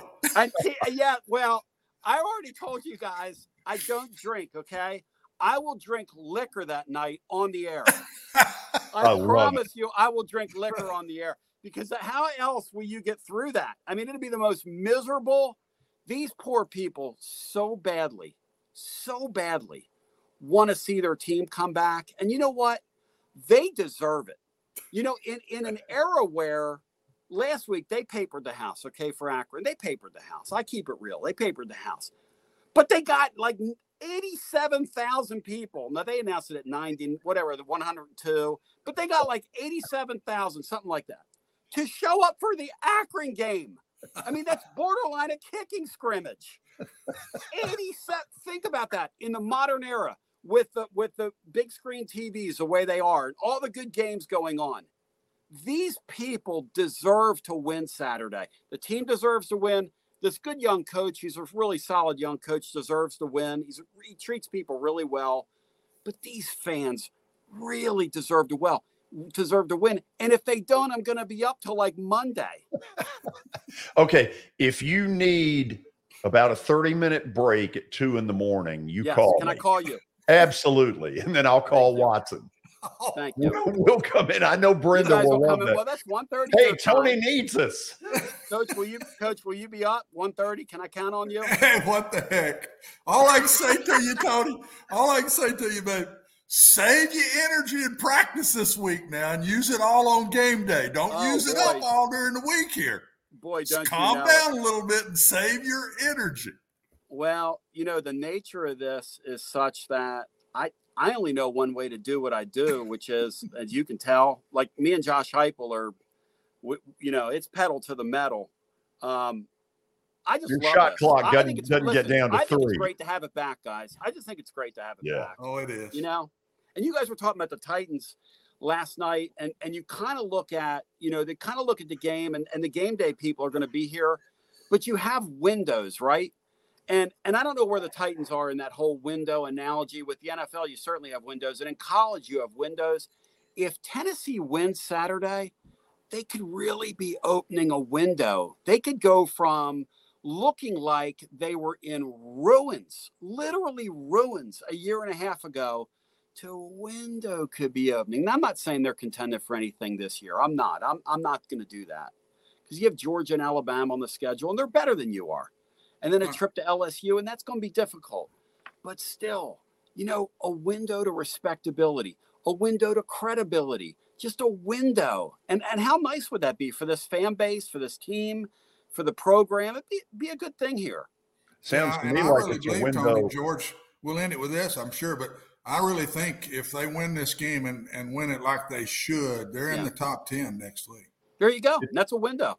It's a window to a 12 hour post game. There's Tony. no question. Hey, that's going to happen anyway. I know it is. I know it is. Call me at midnight. Thank, you, you for doing this. Hey, thank you. It's an honor. He is, he is terrific. Tony Basilio joining us from Knoxville. Wow.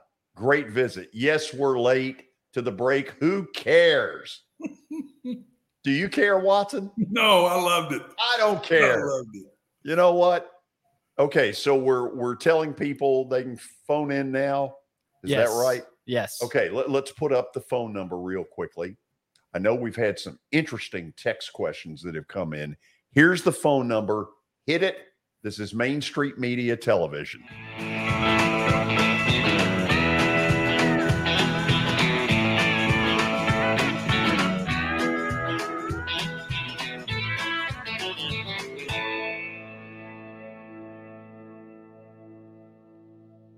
At Sumner Funeral and Cremation, our mission is to serve families as our own, celebrate the life of their loved one, and help begin the healing process.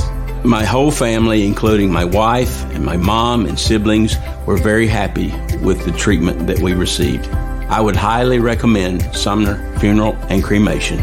We offer funeral, burial, cremations, and pre planning services. Sumner Funeral and Cremation. Traditional, affordable, dignified. SumnerFuneral.com. Tell us about One Stop Realty. So uh, as I've said before, George, One Stop Realty is the hometown brokerage for all your real estate needs. Uh, we've been around since 1974.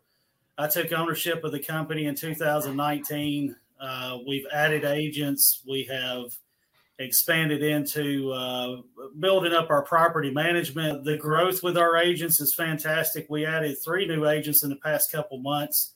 Uh, Angela Hyatt, uh, Nathan Skelly, and Crystal Locke have all joined us, and they're going to be fantastic agents. They're ready to help you in all your residential, your commercial, property management, and auction needs. Uh, we are a family business, and we want to help your family uh, find your next property in Middle Tennessee. Office number is 615 822 0750. My cell phone 615 440 7011 or the website one-stoprealtytn.com. And you can also find us on Facebook. I encourage everybody to go out like and follow our page, just as the same we did with George Plaster. This is Eric Berner with Rockcastle Wealth Advisors. I help people in the pursuit of making their money live as long as they do. People hire me because I use a customized, individualized, personal approach for the person I'm working with. Everyone's situation is different. One area I can help with is if you are newly or nearly retired, or maybe have changed jobs and have an old 401k account. You may need more information to help you clearly understand your options. Call me at 615 235 1058 or email eric at rockcastlewealth.com. The high school football season is here, and nobody handles Friday nights better than Main Street Media. Here's Zach Womble with details. That's the name of the game here at, at Main Street Media and Main Street Preps. Is you know we've been doing this for a long time now, and, and I think you hit on it. We've got an army of reporters across all of Middle Tennessee. I think there's about 130 schools uh, in the Middle Tennessee area, and we cover we try to cover all of them. We cover about 11, 12 counties at this point. And uh, yeah, those those Friday night shows, it's you know we're gonna we're gonna show we're gonna show that off. We're gonna showcase the talent that we have on the field with with reporters across several mid-state games on the weekly basis. So you know whether you're in Williamson County, whether you're in Giles County or Maury County or Montgomery or Robertson or anywhere in between, we're gonna have you covered from six to eleven. Friday Night Live is presented by the Tennessee Highway Safety Office where fans don't let fans drive drunk.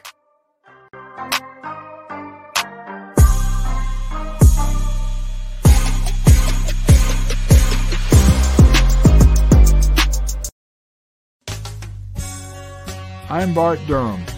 I was sworn in as a lawyer in 1963, and I've been working as a lawyer since then. We're a firm that does exclusively personal injury, a lot of tractor trailer crashes, Insurance companies will open up their checkbooks when you force them to. We have systems that work.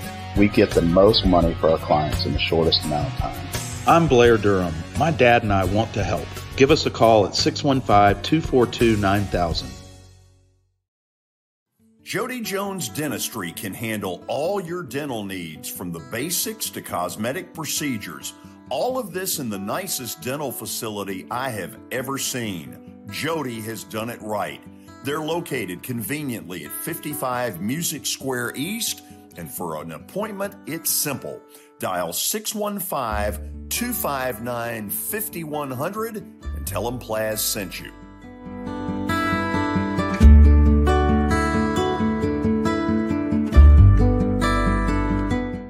For Dustin Timmons and Joey Donley, they welcome every opportunity to serve and satisfy their clients. Whether you are looking to build your dream home or renovate your current home, their team will ensure that every client and remodel is unique, luxurious, completed on time, and within budget. Contact them today to set an appointment for a free consultation or to view some of their completed projects by logging on to donleytimmons.com.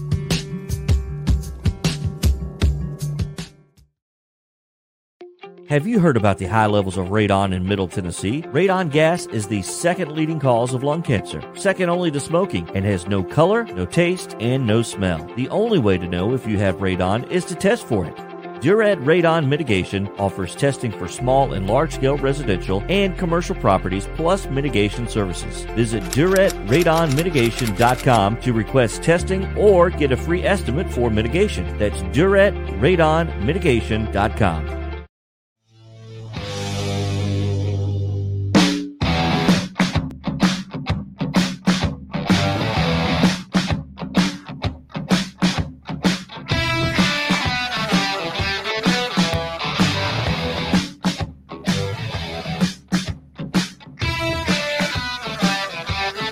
back.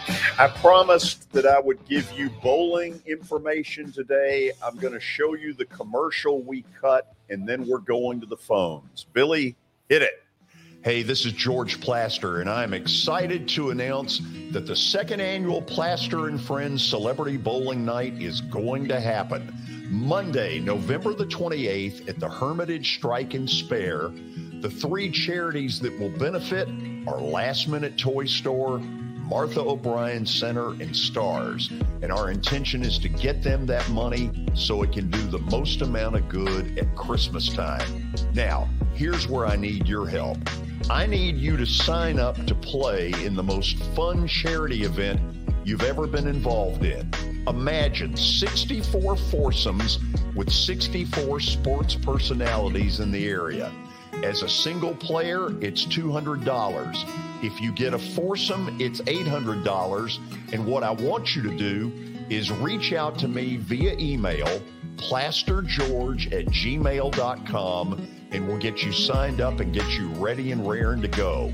Again, that's plastergeorge at gmail.com for a night you will never forget. Okay, we've got loaded lines. Let's start down in Tallahassee, Florida. Intern Butch, welcome. Thank you, George. You know, I caught the last little bit um, with y'all talking about with with y'all talking to Tony about the matchup with Tennessee and Florida this upcoming weekend, and I gotta say, as the last undefeated college football team in the state of Florida.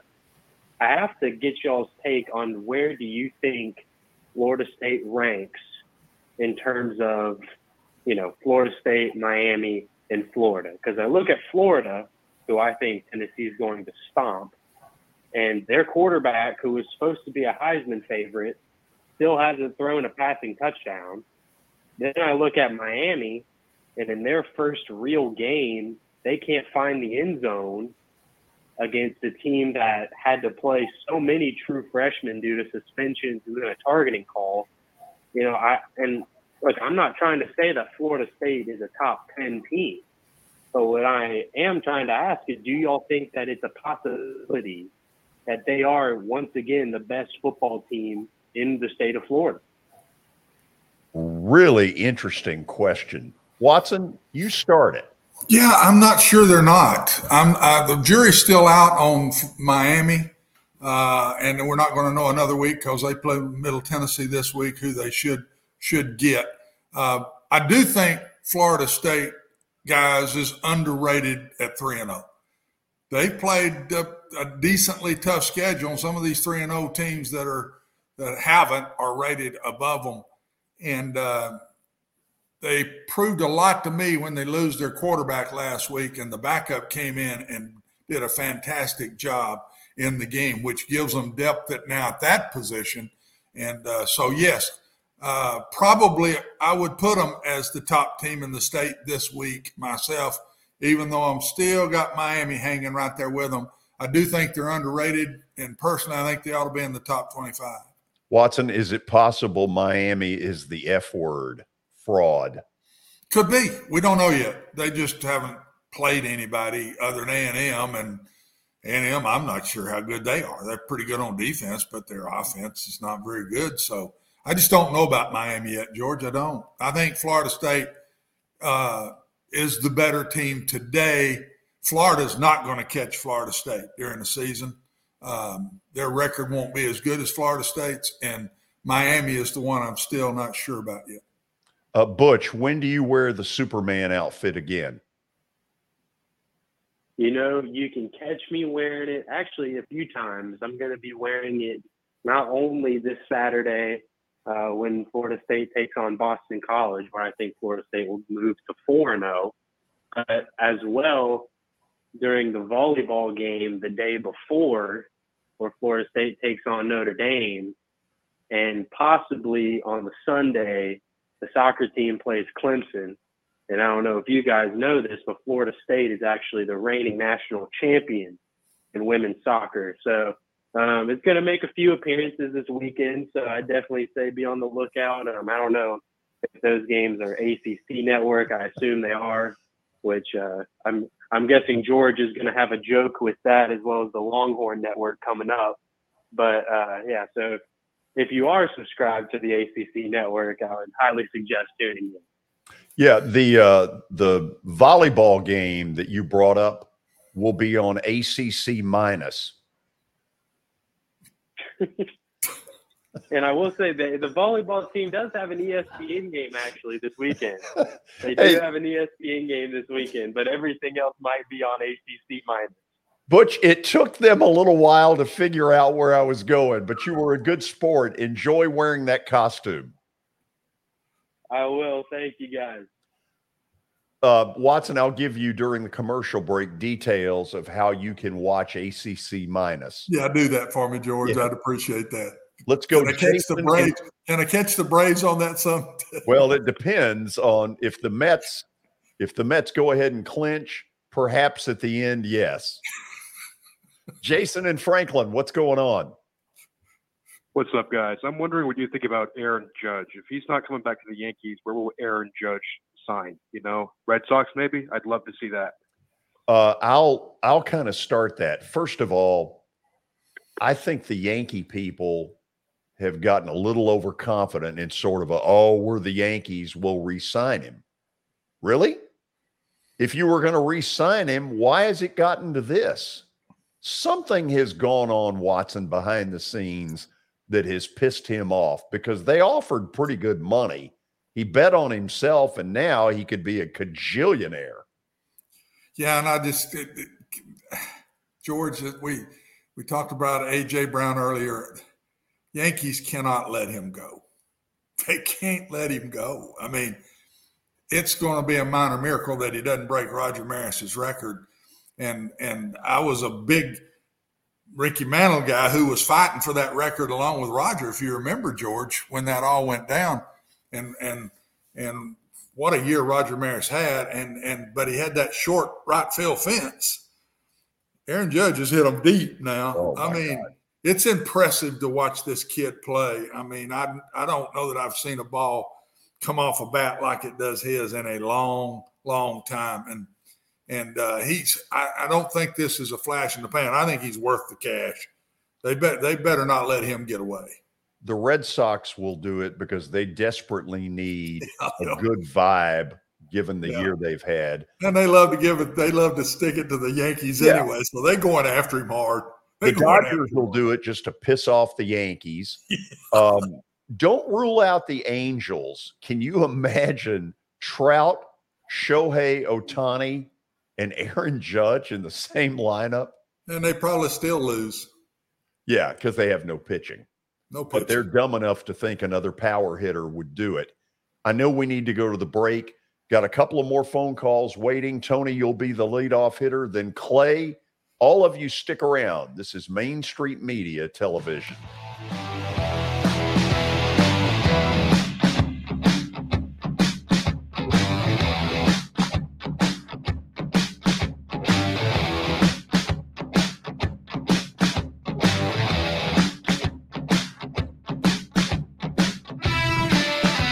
This is attorney Bart Durham, and this is me.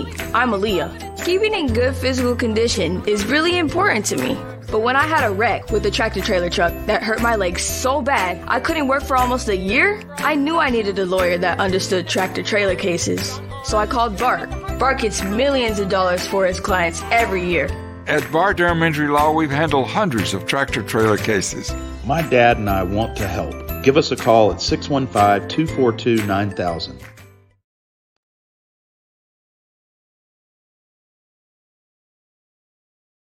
This is Eric Berner with Rockcastle Wealth Advisors. I help people in the pursuit of making their money live as long as they do. People hire me because I use a customized, individualized, personal approach for the person I'm working with. Everyone's situation is different. One area I can help with is if you are newly or nearly retired, or maybe have changed jobs and have an old 401k account. You may need more information to help you clearly understand your options. Call me at 615 235 1058 or email eric at rockcastlewealth.com.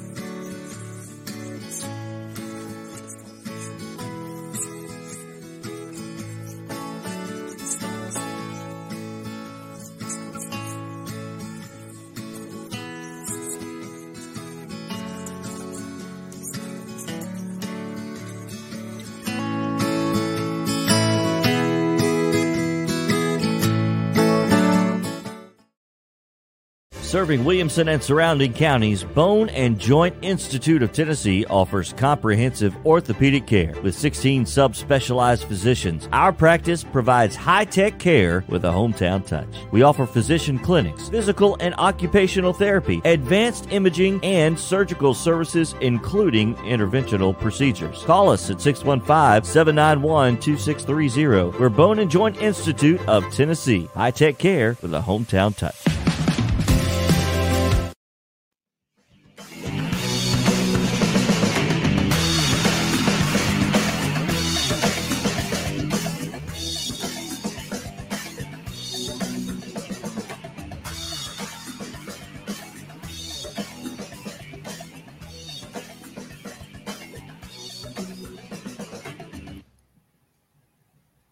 Crazy day on the show. Man, it's been fun. And we conclude with a good list of phone calls. Tony in Nolensville, welcome into Main Street Media. Hello, George. Um, are you there? I sure am. Okay, I'm having some difficulty hearing Watson, um, but I'm able to listen and hear you and Billy. But uh, I'll go ahead and talk. I hope Watson can hear what I've got to say uh, talking on this college football stuff, uh, there's three teams that I'm keeping an eye on pretty closely. Two of them play each other this week. They are surprises. Is Tulane, I think, is three and zero, and Kansas being three and zero, and they do play each other this weekend, and I, that's going to be an interesting game to see. Who would have thought either one of those would be four and zero after their fourth game? I think Tony, that's pretty much I thought I thought Kansas played Duke this weekend. They did this coming weekend. They play Tulane. Interesting. Maybe maybe Isn't you got right? maybe you got me wrong, Tony. I thought Kansas played Duke this weekend. Oh, well, well, let me say this. Maybe Duke is because Duke is three and zero. Isn't that correct? Yes, I think you got that mixed up. You're, Kansas. and you are you're right. You are right. Tulane plays Southern Miss. yes, That's yes. correct. That's okay. I got had my teams wrong. You are. Thank you for speaking up and correcting me. I need that ever so often. And my wife does it quite often, but I need it from my sports buddies too. I love it. And uh, another thing, guys, I was going to get Watson's take on it. Like I say, I'm having difficulty time listening to him. Uh, I wanted to know from Watson with UT playing an Akron last week, how difficult is it to have your team focused on the game at hand, being Akron, knowing who's behind them, being Florida? And how difficult is it, or not difficult, but how much of some of the Florida game plan do you implement during the Akron game? I'm going to hang up and listen to your answers on that, guys. And uh, great show, George, as always. Looking forward to the bowling. You know that. Tony, I'm looking Talk to forward ya. to seeing you. Yes, sir. Thanks. Okay, Watson, let's start with the second one. Uh, It's a really interesting coaching question. Do you show nothing against Akron and just be vanilla, vanilla? Eh, Or do you just throw it all out there? No, you you sh- you show what you've shown so far because they're going to see all that on tape already. So you don't care anything you used in any one of your games, you'll use against Akron. They've had things ready for Florida, in my opinion, a little harder this time because of a new staff. But normally, those big games, you've picked a couple of days in the summer in your preseason camps that maybe the players don't know it, but you're working on Florida. Uh, but the week of the Akron game, I doubt it. I don't. I don't know that. Um, I I can remember ever doing that. I don't. I've not heard of many coaches doing that. But you're you're preparing for Florida long before this week. Oh, Uh, thi- yeah. this is the first marked game on the schedule. Pittsburgh was, but Florida is the marked game because it starts SEC playing at such a rivalry. Uh, they're they're not going in cold. They've had a thought process. I do think it's a little harder on Tennessee than Florida in the summer because it was a new staff and they weren't really sure what Florida was going what Florida was going to do. Clay in Nashville, good to talk to you. How are you? George, how are you? Doing good. Hope you are. like Tony said, I'm having. I can't really hear Watson, but let me say hello to my friend on the plateau first of all. Um, but I was calling about, you know, Vandy's start. Um, George, I I had some reservations about Coach Lea in his first year, but I've got to say this year I'm I'm kind of drinking the Kool Aid. I uh, had the chance to meet him uh, at the SEC Nation set uh, when Paul Finebaum was interview him on Friday before the Wake game, before his show on the SEC Network, and I was got the chance to meet him. Uh, nice guy, great guy. I do think this team is getting better. Uh, basically, they've won three games you think they would win, and you, they've lost a game you think they would lose. Now it's all about whether or not they can win an SEC game. You know, how many ga- or if they can win multiple SEC games. But I do think this team is getting better. Uh, I fully supported the uh, quarterback change because I just didn't think Mike White, right, Mike Wright played well in the uh, Wake game. But that that's a tough deal and that's kind of what I wanted to ask Watson about as a coach. How do you, you've got a starting quarterback that, granted, against inferior competition, he was king of the mountain for two weeks, and then he plays better competition and kind of stinks it up, and then all of a sudden he's not the starter anymore. So that's pretty tough. So Watson's been a coach before. I wanted his take on all how you handle that as yeah. a coach to keep Mike Wright's confidence up. Clay, I'm going to let you hear this off air, and we're going to work soon to try to get this situation fixed where we can have the back and forth that we want to have. Watson, take it away. George, you don't make the, and Clay, you don't make the switch till you absolutely 100% sure it's the right thing to do. And uh, when Clark did it, I, I can tell you right now, he he thought it was time. It's the right thing to do. He'd seen enough of Swann to do this because you're taking one of your leaders uh, and and benching him, and so you've got to think of all the ramifications of that. But the big thing is that when you make the switch, the kid's got to play well, and he has so far. But it's going to be a little different story from here on out. And uh, I just totally believe it's going to take both of these kids, whichever one of them goes out there first, it's going to take them both. And George, to me, this is exactly what I've been preaching. They fixed the non conference schedule. They're three and one. They're confident. They're not beat up. Uh, they've gotten to play a lot of players.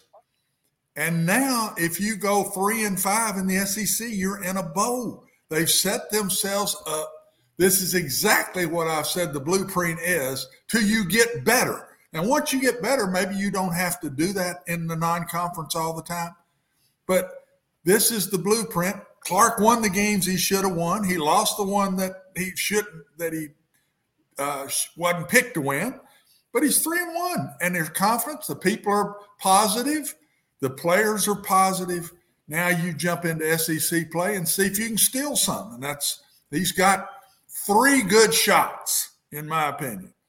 He's got a shot at Missouri, he's got a shot at South Carolina, and he's got a shot at Florida.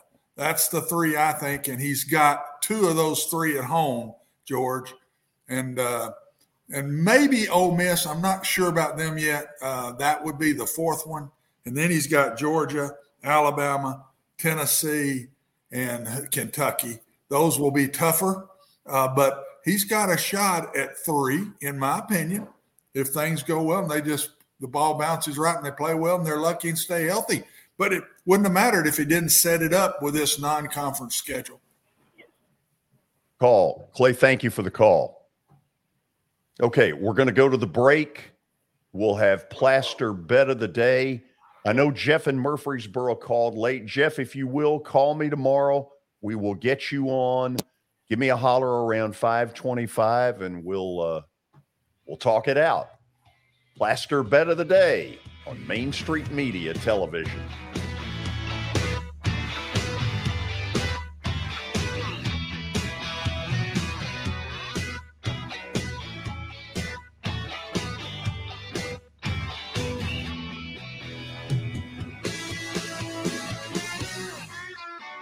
For Dustin Timmons and Joey Donnelly, they welcome every opportunity to serve and satisfy their clients. Whether you are looking to build your dream home or renovate your current home, their team will ensure that every client and remodel is unique, luxurious, completed on time, and within budget. Contact them today to set an appointment for a free consultation or to view some of their completed projects by logging on to DonnellyTimmons.com.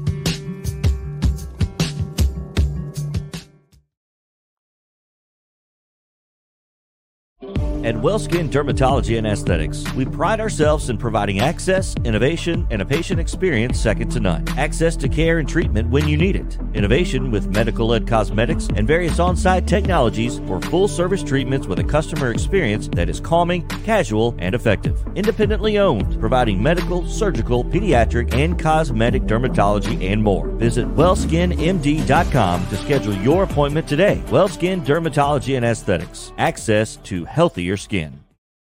Since 1865, the First Baptist Church of Gallatin on Winchester Street has served its community by catering to the least, the last, and the lost providing a church of welcome used by God to save the lost, transform the saved, and impact its community. As a proud multi ethnic congregation, Pastor Derek Jackson personally welcomes you to join them in fellowship Sunday mornings at 8 in person or at 1045 in person or online at firstbaptistgallatin.org. First Baptist Gallatin on Winchester Street, serving with open arms as a true church of welcome.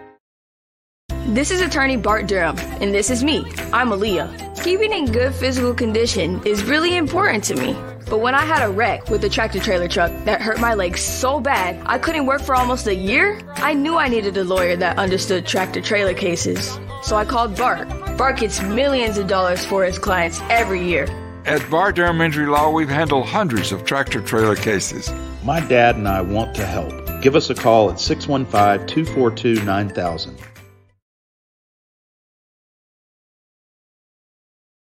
This is attorney Bart Durham, and this is me. I'm Aaliyah. Keeping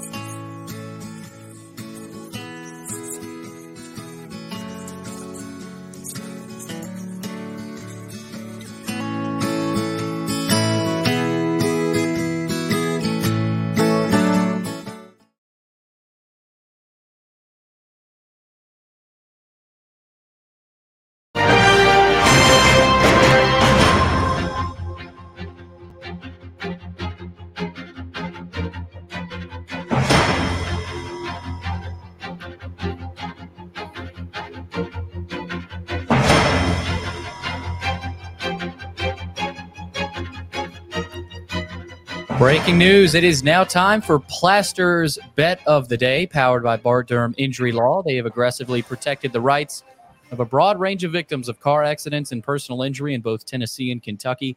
If you too have seen your life interrupted by an injury on a highway, in a hospital, or at your workplace, you should let their attorneys do the work fighting for the full financial compensation that you need while you and your family focus on your complete recovery. Learn more about Bart Durham Injury Law by logging on to bartdurham.com com. Let's take a look at some of your results. George, last night you got the Eagles. What was it, minus two there? E A G L E S, baby. The Eagles got it done last night, but the Titans did not. Boy, they did not. Your record falls to 29 and 37. So the last couple weeks have definitely taken a toll. Oh. But if you keep stringing together wins like this, I think I think that'll help you No, in if- getting back on track. If this continues, I'll be sent to the minors. So let's take a look at where I'm going tonight because it's uh, this got to work. Dodgers at home minus a run and a half, so you can get the odds down to something much easier at minus 135. Watson, if this doesn't win, I don't know. Maybe I, I do need to go to the minors. I've been there before. Yes, I have. Uh, go down, go down there and rehab a little bit, George, and come on back. So, Is it physical rehab or mental? no, yours would be you're past physical rehab, so it would it would be mental rehab. Okay. There ain't no physical rehab out there, baby.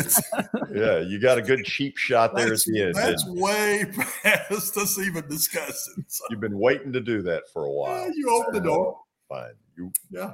Wait and see what happens on Wednesday. Right. No Speaking doubt. of Wednesday, Vanderbilt football coach Clark Lea during the four o'clock hour, and then University of Tennessee play by play voice and a good friend, Bob Kesling, will join us at five on the button.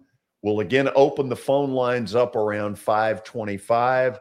If you didn't see the uh, bowling commercial, we made the announcement today. The bowling event is going to happen. Second annual Plaster and Friends Celebrity Bowling Night will be Monday, November the 28th. That's the Monday after the Thanksgiving holiday. If you want more info, look at the commercial or go on my Twitter or Facebook sites. There is more info available. You'll see the commercial between now until eternity. We're going to sell this puppy out and we'll see you tomorrow. Watson, you behave until then. Yes. Billy, you just try to behave, period. I'll try. I'll try, George. This is Main Street Media Television.